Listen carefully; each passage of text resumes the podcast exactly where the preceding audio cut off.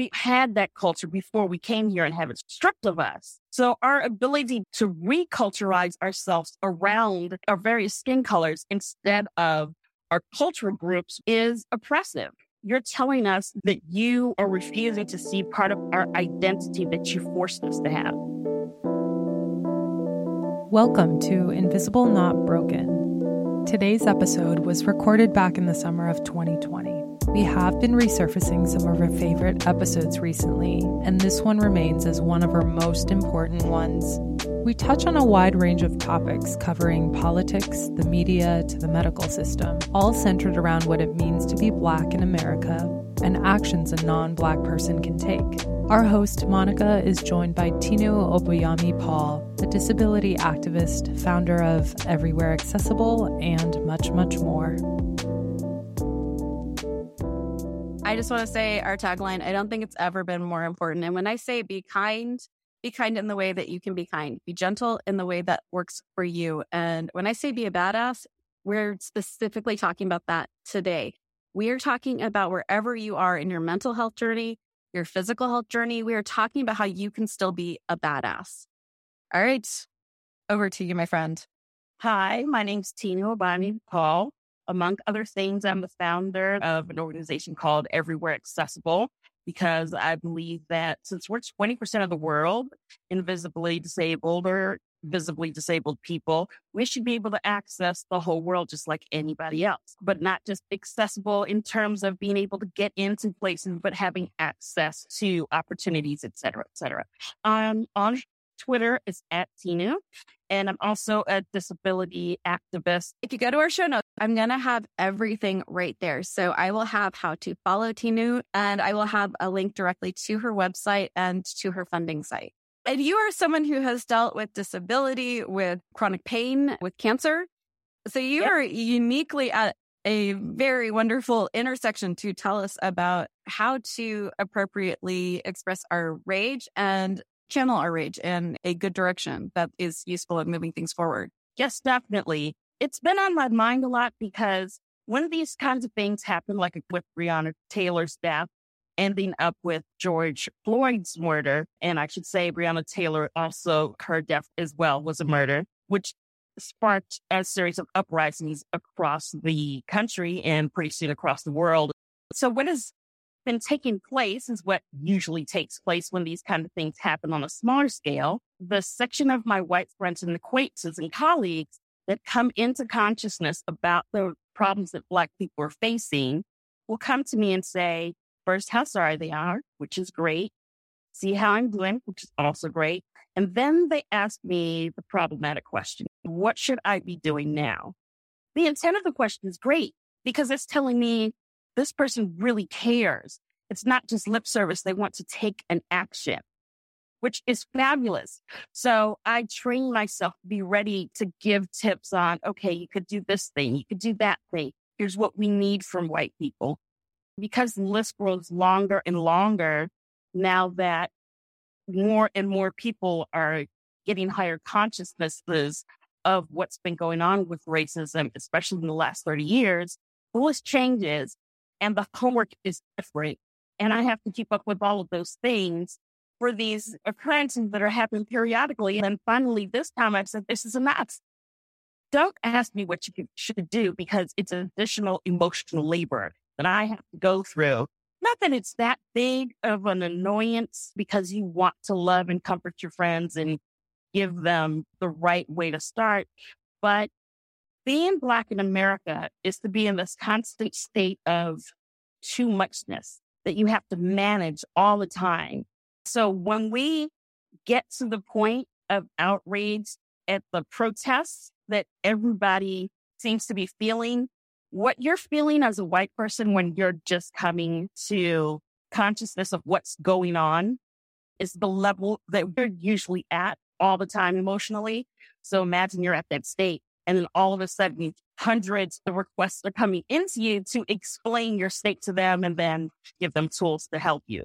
The problem is emotional labor and the burden that it creates for us to have to walk you through this. I want to come up with a system to get white people to sincerely not only express, the fact that they feel our pain and that you embrace us getting justice, but so that we can move forward in kind of a more connected manner and not have this issue of the emotional burden come between us. This is the reason why it's a big deal. The country, the government, the institutions treat us like we're in service to the state when it's supposed to be in service to us. We pay taxes like everybody else. So when our friends come to us to build on that unexpected service as well, it just feels like, okay, here's another thing I'm enslaved to. And it's a strong word for me to use, but that is what it feels like. To take this back over to a positive note, I have noticed that a lot of my friends figured out how to approach me with these things. For example, for this show that I'm honored to participate in, you came to me and said, here's what I have. What can we do with it? You came to me with an idea that was already completely formed.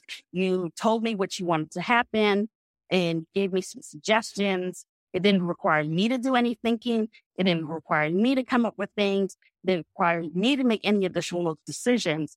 So it was easy for me to say, yes, let's do this and let's work on it together.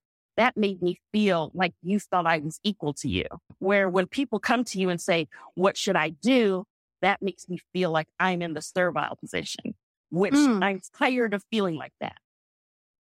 And I don't know why it took me so long in my mind to find a way to say that. That's part of the problem.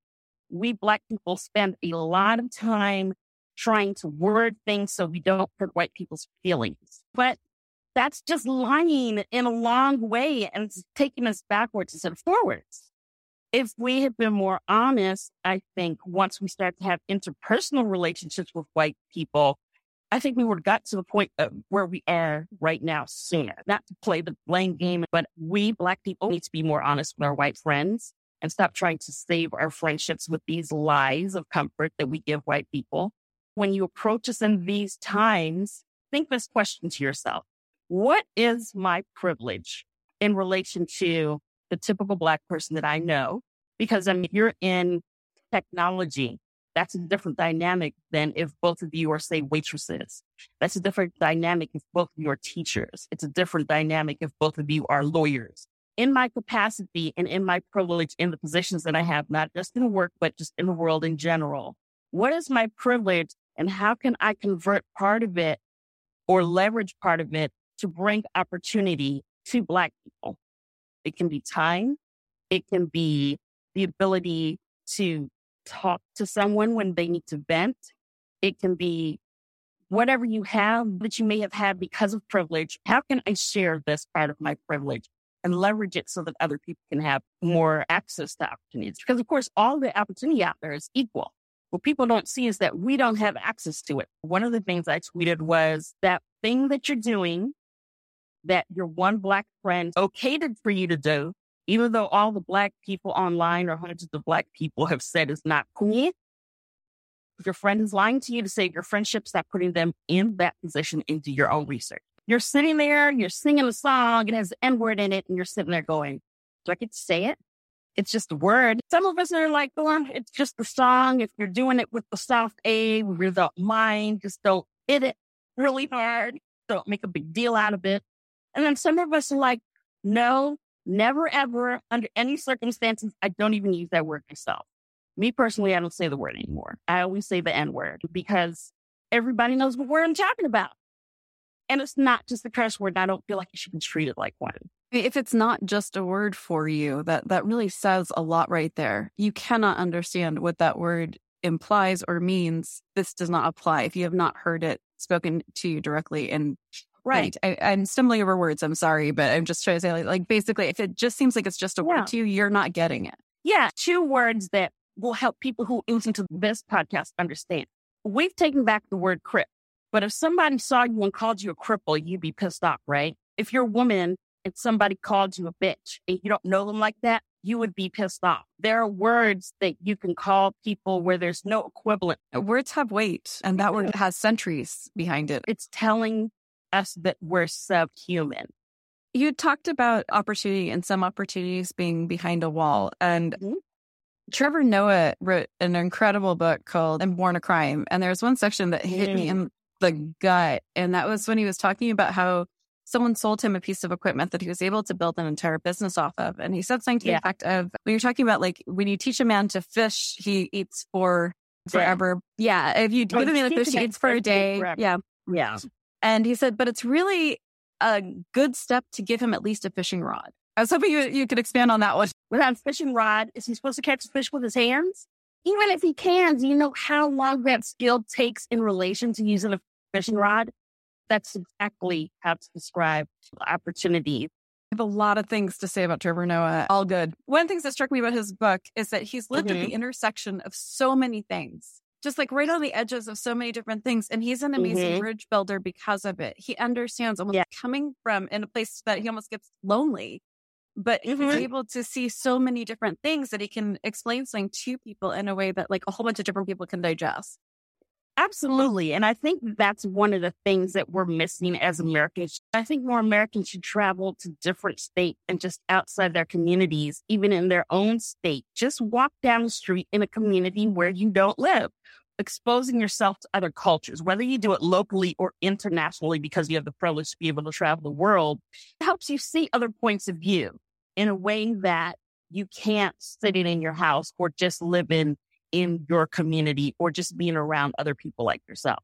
And if you are like, you know, bedbound, the library is an incredible resource. Uh, reading other authors that are from mm-hmm. different cultures or different socioeconomic classes are really incredible yeah. ways to build empathy.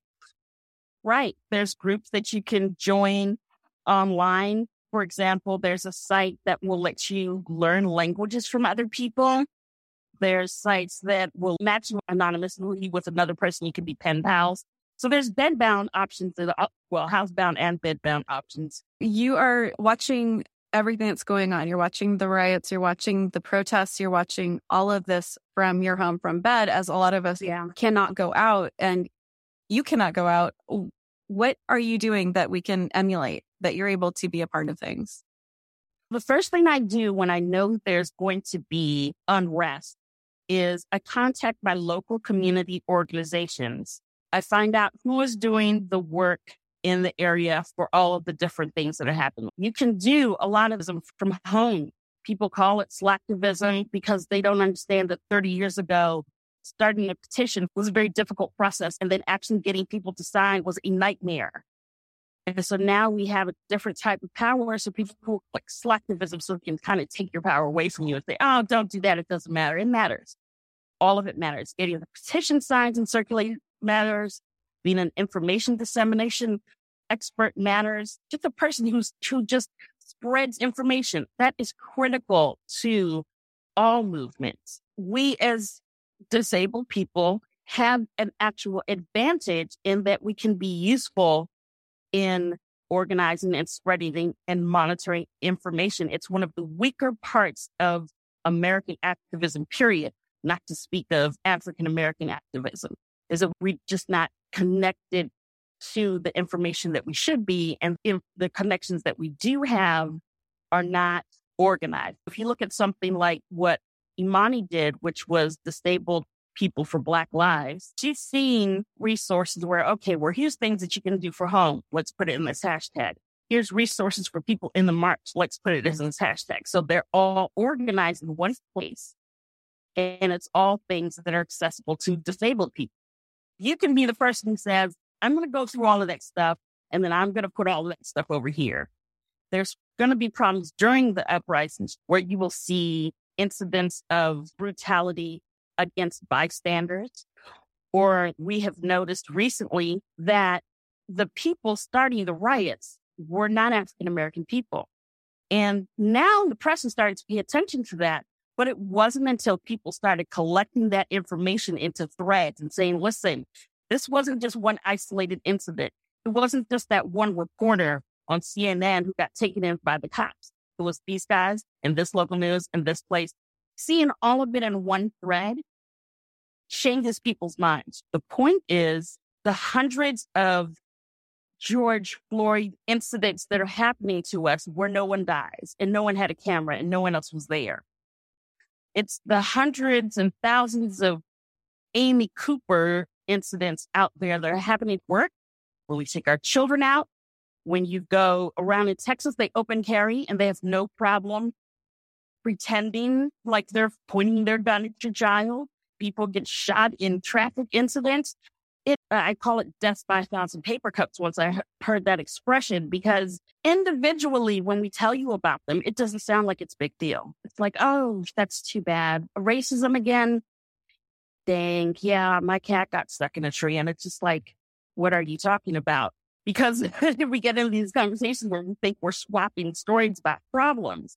But it's like we have the regular problems that you do, and then we have an extra layer.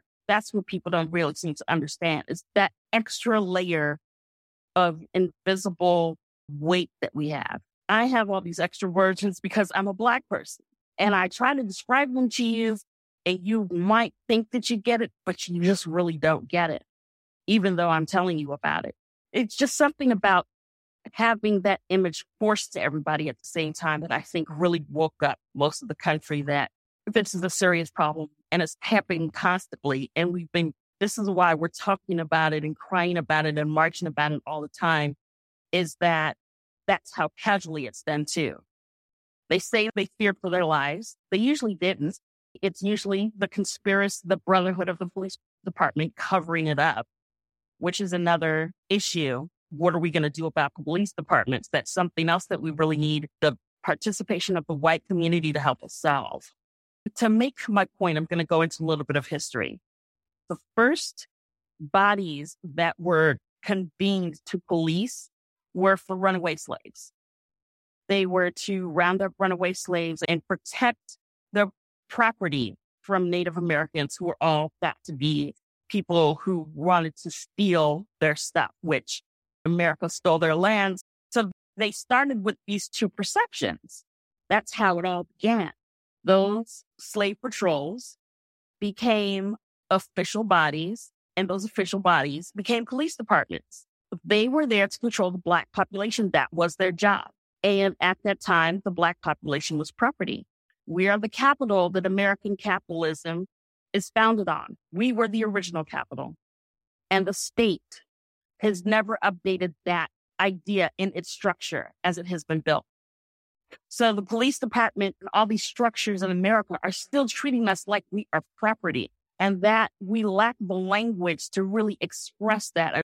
My degree is in African American studies. I spent four years digging through this stuff and learning the history and understanding the culture and learning world history because they don't teach us world history. They just teach us American history and seeing all of this in context. And once I get all got all of that, then I can speak on those issues and we keep it out of schools.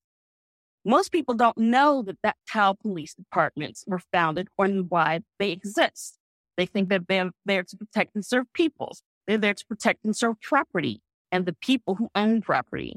And the more property that you own, the more the police department that you own, no matter what part of the country that you're from. With that idea in mind, and with the idea that we're thought to be still treated by the state, especially the police department, as property that needs to be controlled, you add in the fact that nobody has this perception, but you have the people who are being patrolled because we need to be controlled according to them. They're patrolling our area. If I watched you for 24 hours, I would catch you making a mistake, no matter who you are. So if they were patrolling the white areas like they patrol our areas, they would find the same things. They just don't patrol you like they tr- patrol us, which is one of the reasons why we try to move out of black areas. It's not to get away from our own kindness, to get away from the patrolling. So we have this whole situation. And then you add in the fact that there's an overlap, which has been known. If you go to hatewatch.org, they have all this information. PBS did a story about it in 2016 about how for 10 years, the government has had sufficient evidence to show that most of the police departments have a huge overlap in their population between white nationalist organizations and their trolling staff. Not just the administration, not just the management, the people who are walking the beats, the detectives. Imagine that you're surrounded by people from another culture in your job. You're going to adopt ideas from that culture. Those ideas from that culture are going to make it into that organization, especially if it's already set up to ex- be accepting to those ideas. You have these good cops who want to do the right thing, but they're in this environment where it's either the brotherhood of silence or it's running into administrative problems and trying to report things or somebody being able to buy their way out of problems with wealth. You don't think about why our community is so rejecting of the police. Only takes 40 weeks to become a police officer at the most. The longest training program that I've ever seen is 40 weeks. It's usually around six months. With that little bit of training and this huge weight of the history of the department, it's no wonder we're having clashes with the police department. They're designed to treat us a certain way, whether they want to or not. Then about 15, 20 years ago, all this military equipment that they're making that serves us because their military is way too big. That military equipment, where's it going to go? That's the insult to the police department. So what are they going to do with that stuff? You saw them in the riot here. You saw them in all the stuff head to toe when our nurses and our doctors can't even get face masks. Every officer had a face mask, but we can't give them to doctors and nurses. So we have a resource problem. We have a structure problem. We have a culture problem with the police department. We need to defund them. They're being funded with our tax dollars. Now, the problem is a lot of people are going to lose jobs behind that. But if they are white nationalists infiltrating our police departments, and now those same white nationalists are turning against the other white people who are defending us, what reason is there left to still have those people in those jobs? If a person's a good police officer, they'll probably get hired by the new organization. Or because they'll be able to prove I have no history or connection with any white nationalist organization, especially once they put white nationalist organizations back on the domestic terror. That's why Steve Bannon was on the National Security Council in 2017. That was the one thing he was there for. Take all the white nationalist groups that President Obama and I believe President Bush put on watch lists and take them out. Because once they're on federal watch lists, they're free to operate however they want to. That's part of why the rise in violence after Trump was so high. And then who's going to police them? They dismantled the Justice Department initiative that Barack Obama put together in order to get the police officers to have oversight. At this point in time, if they wanted to, they can at any time march the National Guard down the street and decide that we're all prisoners in our own homes.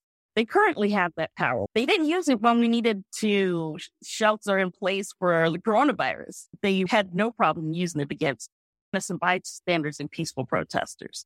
We need you as white people to help us figure out what can we do besides police departments and how can we start it and how can we start making that transition right now? Because they test these oppression tactics out on us and then it widens to the rest, rest of the country. Black people had the housing crisis two years before it ever got to white America. Racism hurts everybody. The oppression is just being tested on us. It's just like ableism. They make it so you can't get in the building. They make it so they can try to control your vote. And then they move on to people who are visibly disabled and they move to the invisibly disabled. And oh, whether you have diabetes or you have a thyroid problem or you have a back problem, you can't you go to the doctor or have insurance for Christ's sake. I went through that. My medical bills were higher than my mortgage and it was, uh, it was excruciating. But on the other hand, here comes Obamacare right before I found out that I had cancer. At the time, I felt like I was dying. I was able to go to the doctor and have the entire thing because of my income level covered by the state of Maryland. I never even got a bill.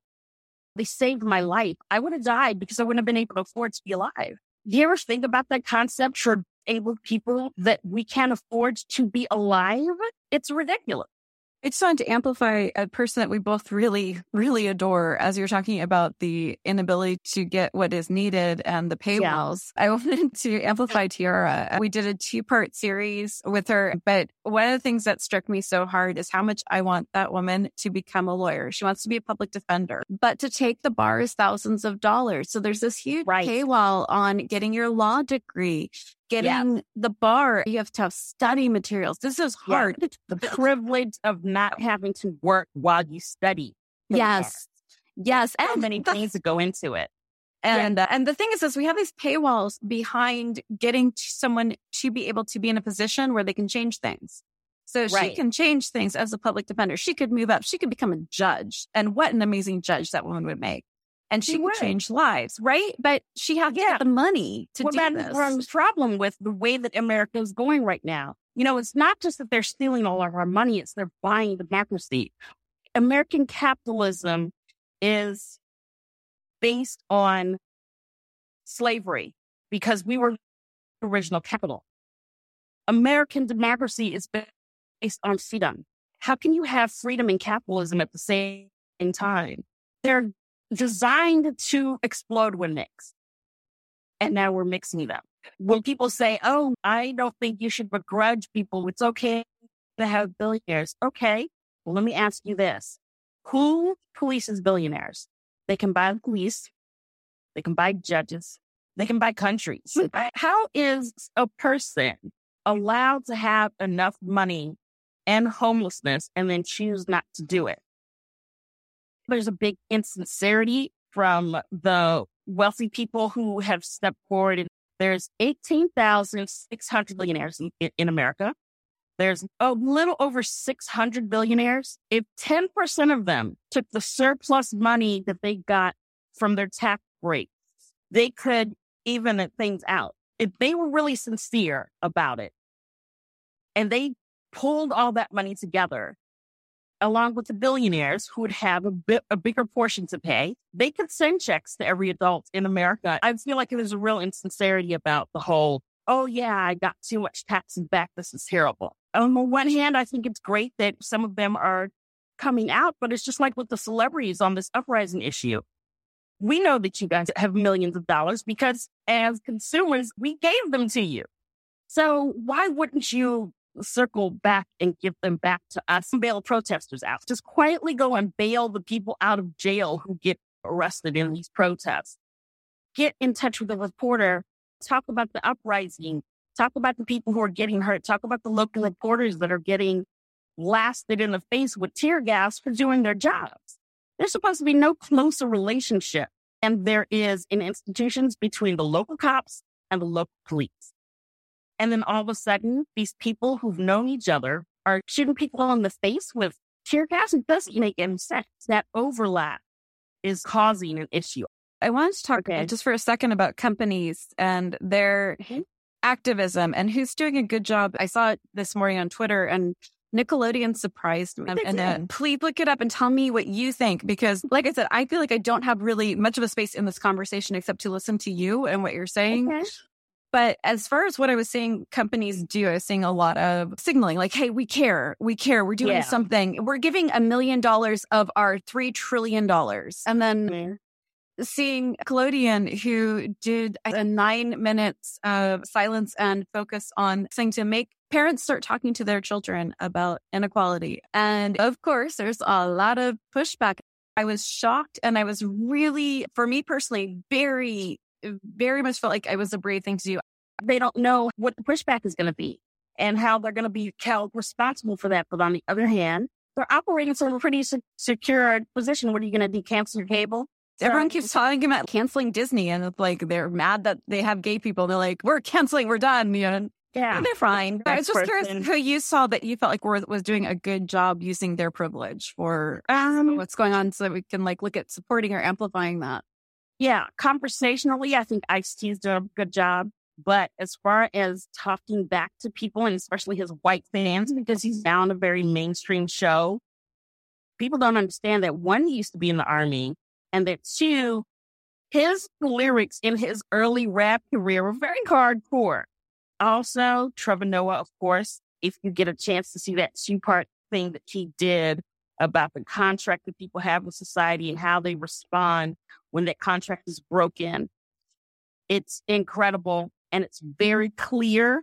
I like that the music industry is having a blackout day, but I think that it would have been even better if they stayed on, focused on Black artists, and then donated all the money from that day. If I'm understanding, one of the things mm-hmm. that we can suggest for people as we're talking about things that people can do is to create a movement where for one day we focus on Black artists, we focus on Black Mhm. writers, we focus on Black music, and that we use those dollars to pay directly to Black voices. Yeah, I would even say there's 25 to 26 working days a month. Black people about 13% of the population. Why can't we do that on every 13th and every 26th of the month perpetually? If they will not even out the inequality, let's try to start doing it ourselves. But there's a lot of things that we can do together as a block to change what the country is and what direction it moves into. Starting with local things like funding the police departments, we have a lot more power on the local level than we have on the national level, and that affects us more. I was thinking of a video that I wanted to tweet that talked about how they did this in Ferguson. And I think it's an example for all communities to look at this and realize how much power we have on the local level to change the institutions. And then once we have the local level changed, we can use that to change the rest of the country because all of the politicians go from being on the city council to being in the state legislature to being representatives and senators, and then they become or go into the executive branch where they serve presidents. So if we start on the local level and not let them get into the door in the first place, Mm. and we control their point of entry and pay more attention to civics, then these problems won't be coming up because we'll have vetted them from early on. And yeah, it's going to take 20 years for like this whole vision to complete, but where will we be in 20 years if we don't start now? It really shocked me with this movement because I was thinking if there's one group of people that need to not be quiet, there's a lot of silencing. And I was wondering if there's a possibility to switch this for a day where anyone who is not a part of this community sits down, shuts up, and retweets and reads and spends this time listening to the voices and really doing some work and looking at their boards. Is your board Yeah. very pale? Is your social media management really Mhm. pale? Just spending a day of doing work and listening to voices. If you're the head of a company, invite your workers in and listen. Is there a way to do a day like that? Yeah. And I think we should not only do it one day, it should be periodic. I say the mm-hmm. 13th because Ava's movie, The 13th, about the 13th Amendment and the fact that slavery is not completely abolished. It's still legal in prison. I've been pointing that out to people for years. And when she made that documentary, like, it was stunning the clarity with which she expressed the ideas and talked to all of the people and the scholars who deal with this issue. But that's one of the things that will give it weight is the fact we're percent of the population, the 13th of the month. It makes it easy to remember. Every month on the 13th, let's focus on Black voices. I do want to just get back really quickly to the police force because I know Okay. that there's going to be a lot of people who will misunderstand what you were saying. I don't want to rephrase or put words in your mouth. I just want to make No sure that I'm clear. Is that Yeah. you're not talking about we don't have anything that can help if something goes wrong, if something illegal goes wrong. You're talking about creating something that will not systematically police one group of people that will be held accountable. You're not saying we just don't Right. have law. We just have anarchy. We're not calling for Right. anarchy. I'm not saying anarchy. I'm not saying don't have departments tasked with the responsibility of protecting us. I'm saying they need to be restructured, and the current structure is one that we can't just rebuild on. Then, if we want to circle to medical racism, here's some of the stuff that I know that is backed by research, not theoretically, not philosophically, not maybe. Due to racism, not race, racism, our babies are born smaller. Due to race, we receive less medical care for pain and are not believed. We experience lower birth rates. We experience more miscarriages because people don't believe us. The stress of racism is affecting the biology of our children. The stress of racism is affecting all of our other health issues. I have chronic lymphocytic leukemia, but look at me. I don't look pale, do I? People see me and they do not believe that I'm sick and they do not believe that I have cancer. Right now, I'm asymptomatic. So it's not like in any time in the next 20 years, I'm going to die of this particular disease. But at the same time, this is a disease that I will frequently have to go on and off chemo for for the next couple of decades. We're invisibly disabled people. We have these problems where they don't want to listen to us already. Then you add on the fact that you're Black. It's miserable. They found some studies, doctors feel that Black people in general are in less pain, that we don't feel it the same way. They have presuppositions about us when they come in, when we come into the emergency department, even if they've had training to do otherwise, even though sometimes they are also Black people. There's a lot of work that needs to be done in the medical racism area. I wanted to also talk about as a child of the 80s and 90s where there's this big idea of being colorblind. I don't see color. Oh boy. Yeah. I, I was hoping you could expand on the good intention, stupid as fuckness of that all. Yeah. It, it's a fucked concept right the door because colorblind, that's kind of ableist. The intention of colorblindness was good. It was saying that, okay, I don't see this thing about you that I think is bad. But mm-hmm. compare and see why people back just say the word disabled. The supposition there is that having a disability and being disabled is bad. So therefore, I have to say that you are a person with a disability. So I see your humanity first. Why am I less human if you talk about my disability? That doesn't make any damn sense. It's the same thing with colorblindness. You saying that you're colorblind means you're not seeing a very special part of me. People will say, Oh, well, why would you want people to see your blackness? I thought black was just the color. On one level, my blackness does not make me different from you. But because people believed that it made me different from you, that pushed me together with the rest of the people like me, and that formed a culture. We had that culture before we came here and have it stripped of us. So our ability to reculturize ourselves around our various skin colors instead of our cultural groups is oppressive. You're telling us that you are refusing to see part of our identity that you forced us to have. Mm. That's what's wrong with color blindness. Our color is not a negative that needs to be transcended. It's the biological fact. I've never thought of it from that perspective before. It made it harder for me because I felt like, oh, but I'm just like you. And I am not. Mm-hmm. I didn't experience the trauma you experienced. I mm-hmm. didn't see the police as bad uh, or as someone who could hurt me until right. I got older and it was a sexual issue that I was afraid of the police. Right. That wasn't the same thing. That's not the same trauma. Right. When my wife at the time told me that she was scared of police officers, blew my worldview in such right. a way that I couldn't hear her. Because mm-hmm. I thought colorblind, we've all had the same experience. Right. And that is not fucking true. I didn't have right. experience. I think that this idea of colorblind creates this false sense of I already understand you and I don't. Yeah. I need to listen to you. Right. It sets you up to feel like you know more than you do. It mm. sets you up to feel like you empathize more than you do. And it ends up trapping you in this idea that these things don't matter. If they don't matter, I can ignore them. And if you're ignoring them, how do you see when the other person is in trouble because of the thing that you're ignoring? You can't see it because you're being blind to their color. How do you see the value in that person? Their culture invented jazz, was integral to hip hop. How do you see that if you don't see color? And made rock and roll and scientific achievements that are not being properly credited. I mean, um, from the green light to shoes. Everybody wears shoes. Nobody knows it was black people who made it so that we, shoes could be mass produced. We could be integrating all that history until everything hasn't really happened. Because think about it. If we knew the history of police departments, we'll be in this situation right now if we knew the history of how Black bodies were used for medical experience, so gynecology came to be because of experimentation on Black women with no anesthesia. Think of how much you hate everything that has to do with the gynecology visits that you have to have. I think how much worse it must have been for the women that had to be picked apart to learn all of those things.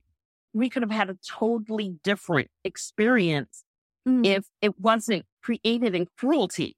I was just thinking from a Black storyteller perspective. I could be wrong. I could be in a very warm and fuzzy place in the world, but I really believe that one of our best ways of moving forward is through storytelling. How do we get more voices out? How do we get more TV shows? How do we get more Black voices? How do we amplify? I think the key is that we have to demand it. We have to have things like what do they have? They call them inclusion writers. We have to get demand that white Hollywood start to include inclusion writers in their contract. I in the advertising world, I, that's what's my job. Right? And like, how the fuck has no one decided that we need better hiring practices? That goes through so many people saying yes.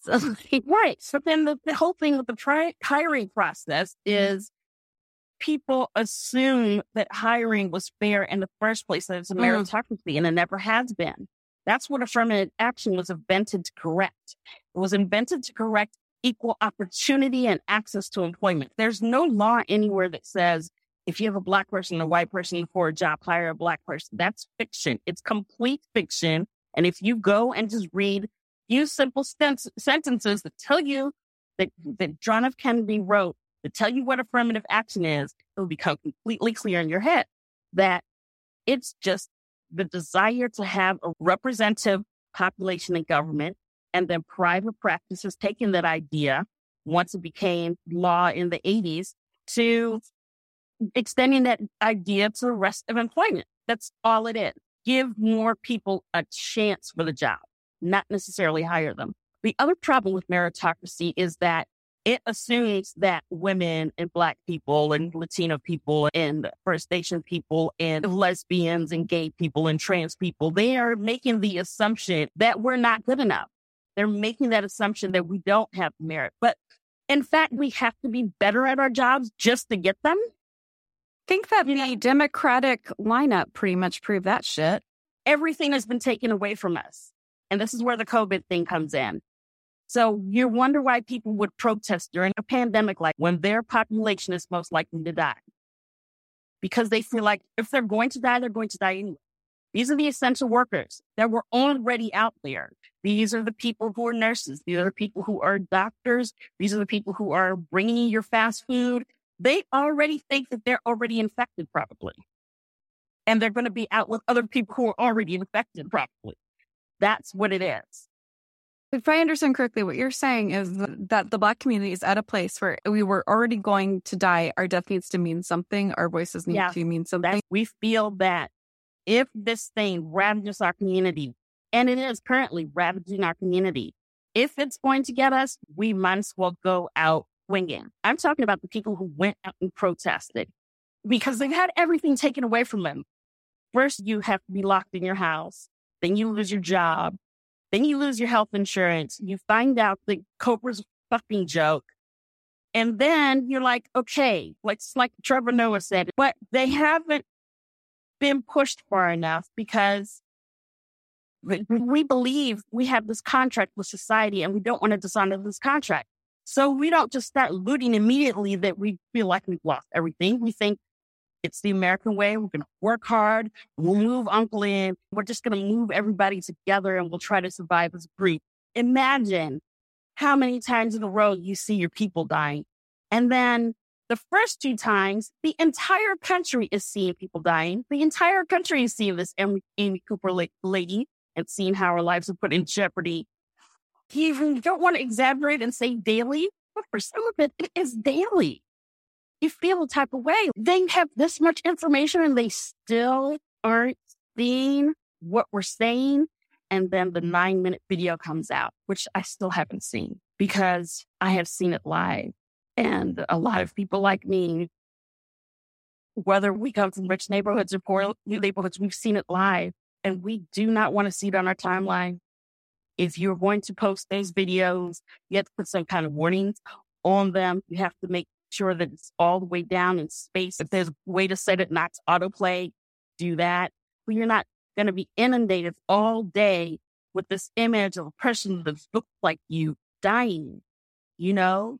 And I started having that policy with my mobile devices ever since there was this time that I saw this man, this video of this man get attacked by police that looks exactly like my uncle.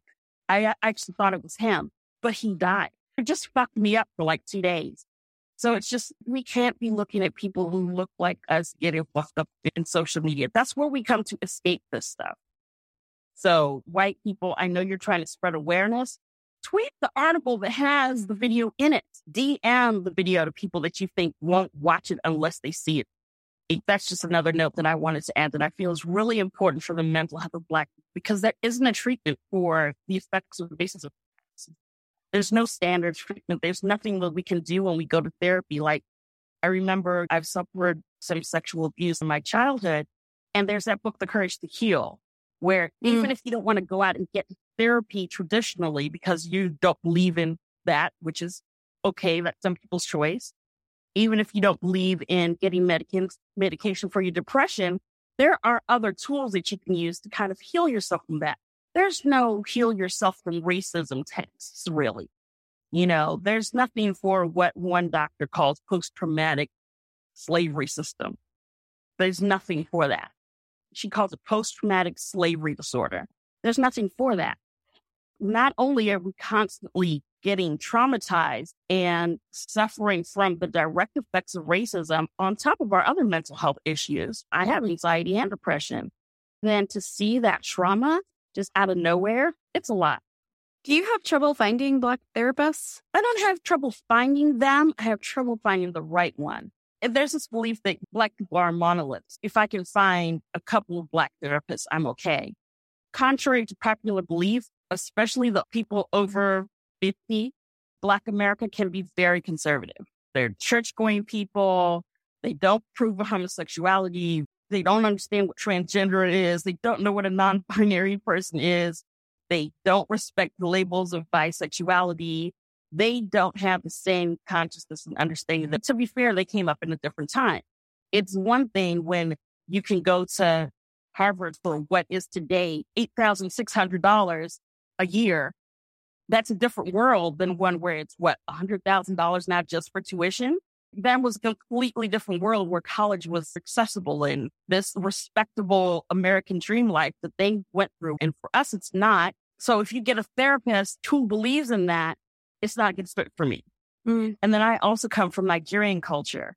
So a lot of the things that are that have created the situation that induced my trauma, that resulted in me being abused and that trigger my PTSD combined to give me anxiety and depression, they're not problems that every Black American has. I have that child of immigrants things to deal with. And then I have the child of African immigrants to deal with. Then I have the special thing about how people think Nigerians are all criminals. And it's just a lot. I'm the oldest one of my grandparents' children, which is a big deal. I'm going to be the next matriarch. I have not remarried. I don't intend to. That brings a lot of issues. I don't have own children. I can't just get a black therapist, is what I'm trying to mm. say. It's hard. I'm sorry. And that was that was very clumsy of me on how I was phrasing wow. that. My apologies. Great question. People never ask us stuff like that. And it's so great that you even thought ask. I was just so thinking like I couldn't possibly understand post traumatic slaves. So how would I possibly right. be a decent therapist for you? And then I was thinking, is there enough black therapists that you would be able to find the proper therapist right. who could begin to understand what you're dealing with? Who specializes in this? Who's even given it a name? That's how I found out about it. She was the one who I learned stuff about the father of gynecology from. I watched one of her videos on YouTube. So I go back and see that she's on Twitter, and the first video on her Twitter feed is about post traumatic slavery disorder. That's how I found out about it. Imagine that. So, how in the hell are white people going to find out about that? How is my black therapist going to even think to try to treat me for my racism when they are suffering from the same thing, you know? I just wanted to end up on an idea and I want to know how we make it happen. I love the idea that the 13th would be mm-hmm. a day to amplify Black voices, to amplify spending towards Black artists, Black writers. And I love the idea of the 13th as a day that that business owners sit down, listen to their Black staff. How do we make this happen? Yeah. How do we make that that days like this aren't about silencing anyone's mm-hmm. voice, that, the days like this are about putting money in people's pockets and amplifying their voice and what they need from society. How do we make this go? You know way more about social media than I do. I learned on the road. I learned this from Bring Back Our Girls hashtag. And hmm. you start with this little thing and you don't think of anything that's going to happen. We have this power for social media. We can start small with a small event. We could do it the 13th of this June. It should be Juneteenth in June and then every other month be on the 13th and have that be the celebration day and then convert what we do there to a movement. Because once you get people interested in events, once you get people interested in something and they see how wonderful and fulfilling it is, then we can get it to become a regular thing. For my days in marketing, that that the hurdle is getting people to accept it the first time and realize they love it. Once they know that they love something, they will sell it to themselves. You won't have to. Excellent. Well, we are going to sign off. I am near the Silicon Valley, so I'm hoping some of the tech people will hear what we're talking about and help push this idea of the 13th being a time. This is one of the most important things we've done as a podcast. I cannot thank you enough for coming on. To find out more about today's episode, including show notes, transcripts, and more, please visit invisiblenotbroken.com. Please rate and review us on Apple Podcasts, Spotify, or wherever you listen to podcasts. You can also support the show by heading over to our Patreon or by sharing these episodes. We are non advertising, and our growth is thanks to you listeners. Thank you to our host, Monica, and our guest, Tinu, for an incredible conversation. This episode was edited by me, Alice Fan. Last but not least, be kind, be gentle, and be badass.